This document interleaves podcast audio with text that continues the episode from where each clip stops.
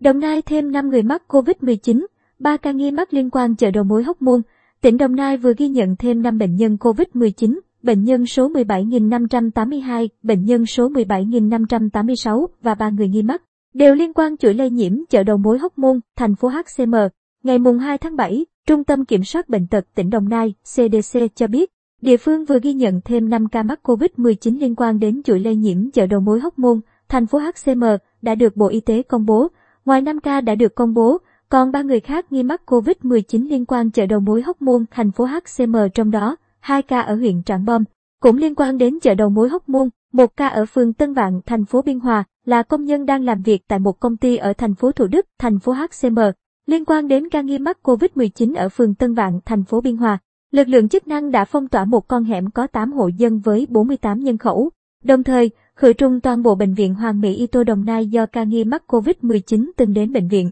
Như vậy, từ tối ngày 26 tháng 6 đến sáng mùng 2 tháng 7, toàn tỉnh Đồng Nai ghi nhận 32 bệnh nhân COVID-19 liên quan đến chợ đầu mối Hóc Môn. Tổng cộng từ đầu dịch COVID-19 đến nay, toàn tỉnh đã ghi nhận 67 ca mắc COVID-19, trong đó 32 ca đã được điều trị khỏi, còn 35 ca đang điều trị. Trước đó, sáng ngày 27 tháng 6, Trung tâm Kiểm soát Bệnh tật tỉnh Đồng Nai, CDC, phát thông báo khẩn tìm người từng đến chợ đầu mối Hóc Môn khi trong đêm phát hiện đến 6 ca nghi mắc COVID-19, trong đó 5 người ở xã Gia Kiệm, Gia Tân, huyện Thống Nhất và 1 người ở phường Tam Hiệp, thành phố Biên Hòa.